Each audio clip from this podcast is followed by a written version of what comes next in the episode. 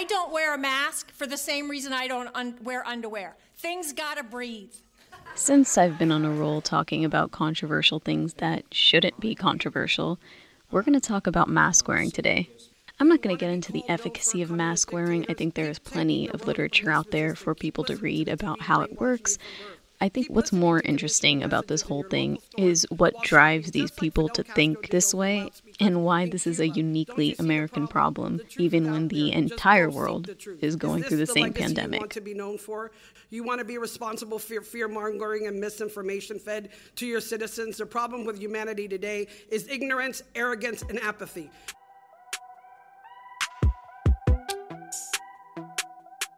Before we get started, some quick background. I graduated UT Austin with a bachelor's in public health, and for the past 6 months, I've been an infection control manager. So basically my job is just a lot of COVID-19 stuff. If you think you're sick of talking about this pandemic, trust me, I understand. That being said, we will continue to talk about this pandemic.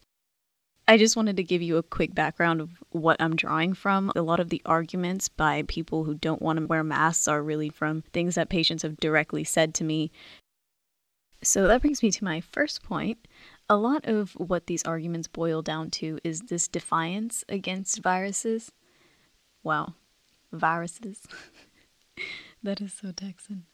Okay. It's this defiance against these viruses as if they are beings with a capability to have an intention. A lot of the rhetoric surrounding this rejection of complying with public health recommendations kind of sounds a lot like the way we talk about terrorists. Like, we don't negotiate with terrorists sounds weirdly similar to don't cower down to viruses, which fundamentally it makes no sense, because if viruses themselves actually aren't even considered living beings, they're nowhere near having the ability to have emotions or intentions to attack us. You know what? Let's back up a little bit. I want to give you a SparkNotes version of how viruses work, so this makes a lot more sense. Okay, so I'm sure you've heard of this analogy before, but genetic material, you can think of it as a recipe book. So all of our genetic material is a code for all of our traits. So our eyes and our hair and our skin, just everything about us is coded in that material. So in our cells, we have this genetic material, and alongside that, we have machinery that makes the things that we need to make us who we are. All the cells of our body are all doing their part in making whatever the code says. But the interesting thing is viruses only have the genetic material. They don't have the machinery that goes along with the genetic material, which is one of the reasons why they're not considered living things, because they're just a piece of DNA or RNA in a envelope. So they can't reproduce because they would need the machinery to create parts of their offspring, right? So what viruses do is that they grab a hold of our cells and inject their genetic material into our cells. And then that genetic material enters your cell and hijacks your machinery. After it creates enough of its offspring, the cell actually ends up exploding. And all of these newly made viruses are floating around your bloodstream, and each of those viruses cling on to the next cell, and so on and so forth.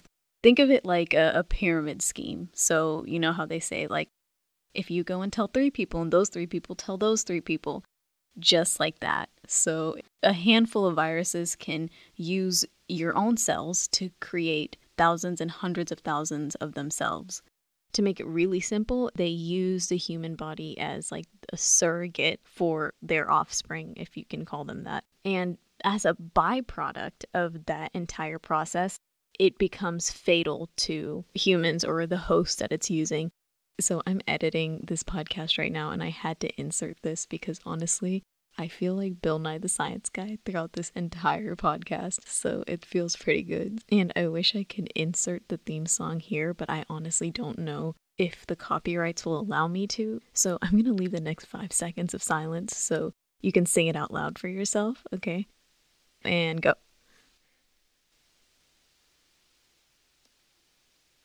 Okay, and we're back.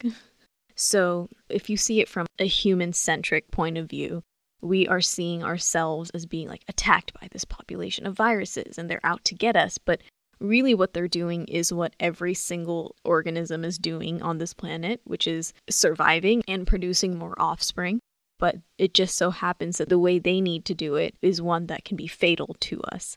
If you look at it from just a science perspective, like we are part of an ecosystem, this is actually just very normal for how organisms interact with each other, and we're just one of the many organisms that exist. So to be able to make it feel as if like the world revolves around humans and the only reason why things are happening is to either to hurt us or to benefit us is a very anthropogenic view of how the ecosystem works, and you clearly don't understand the science behind what's happening. So to ascribe human concepts like terrorism onto viruses that don't have any, like not even the closest capability, says more about your own view of how the world works as opposed to you coming off as some kind of hero for trying to beat this virus.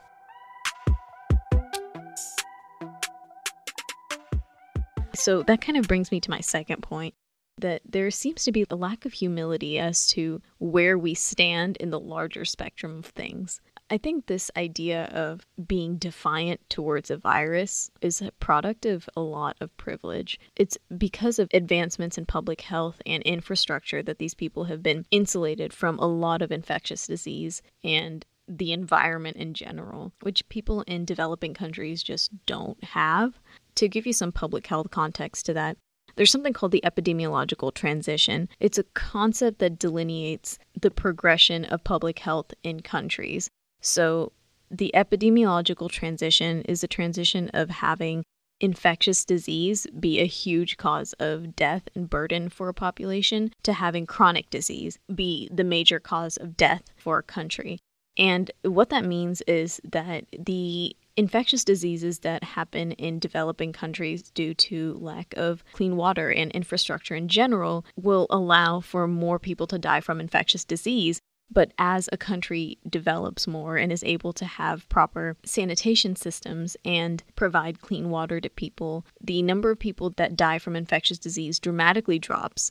And because of the amount of infrastructure they have, they'll start to eat more caloric dense foods because the amount of infrastructure they have now. So your McDonald's and your fast foods. So the population is now suffering from more chronic diseases like diabetes and heart disease. Now they're experiencing a different kind of burden. So that transition from the infectious disease to the chronic disease burden is called the epidemiological transition. Countries fall on different sides of that. Developed countries obviously will fall into the more chronic disease burden, and developing countries will be in the phase before that in the infectious disease burden. So in the US, only one of the top 10 causes of death is due to infectious disease.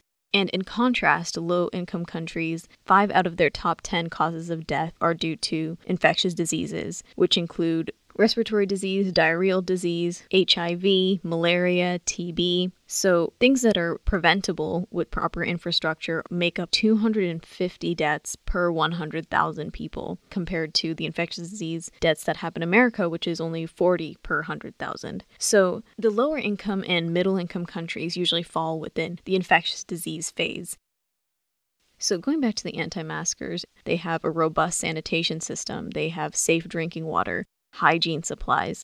So they are not getting infectious diseases that spread through contaminated water.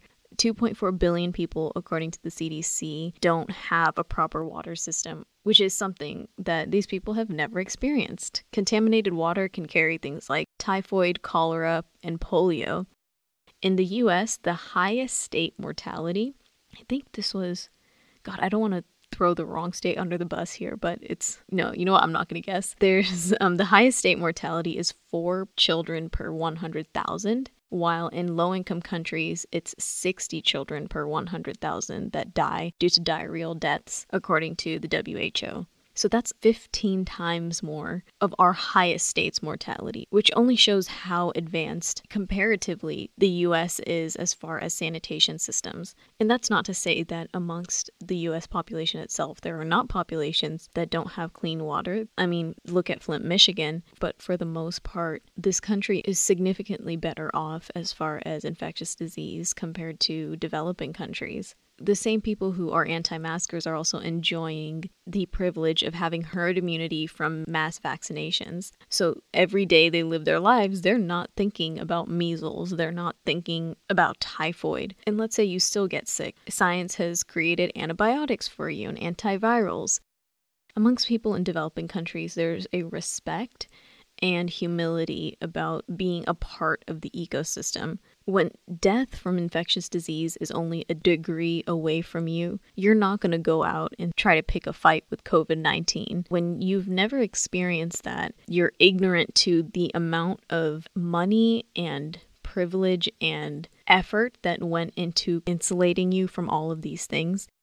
Yeah, you're going to go out there and act like you can take on a lethal virus. But I have a feeling that learning about the hardships of other countries is not going to speak to Americans. So let's look at American history and learn about how infectious disease used to be such a huge burden for this country and how we got out of it.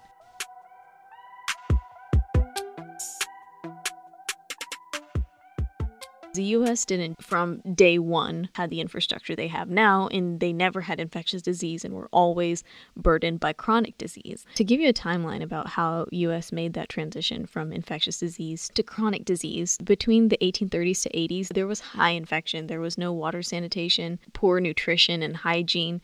So diseases that existed was malaria in the Midwest. The U.S. experienced 3 cholera epidemics, and there's some records of people talking about how sewers were poured into drinking water, so people were literally drinking their own shit, and I guess everybody else's shit every single day, and getting typhoid.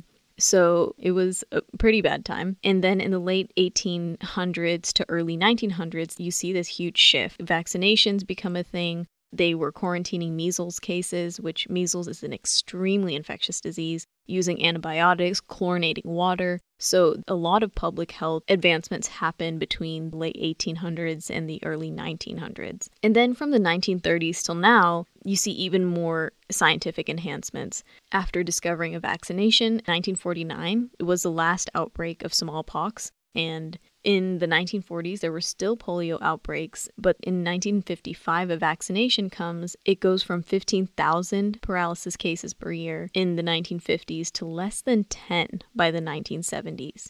So now we're firmly in the chronic disease phase of the epidemiological transition. That's a rough timeline of how that worked, but to put it in the individual level, from the 1790s to 1880, so this is during the drinking shit time, a 10-year-old white boy's life expectancy was around 48 years old, and now that is 77 years old. I mean, these kids were dying before a midlife crisis. A midlife crisis was invented very recently because people weren't even living past 50. So that goes to show how much improvement that's been made in this country and how much we take for granted and look over.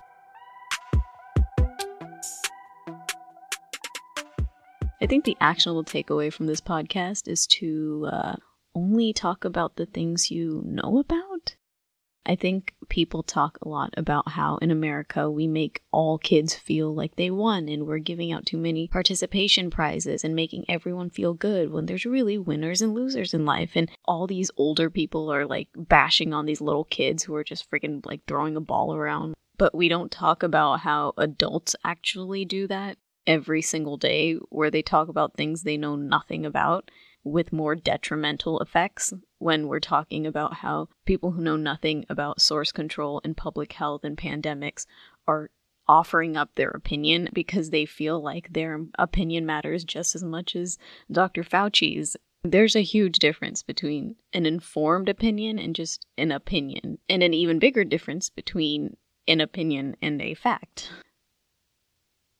What's funny is that I'm called a liberal snowflake all the time.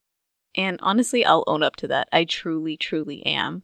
But I cannot think of one thing in this world that is more snowflakey than feeling that all opinions were made equal. It's not, hun. It just is not. Moral of the story here is let's all stay in our lane, leave it to the experts, and wear a goddamn mask. This is The World We Inherit, and my name is Anita Kirti. Thanks for listening.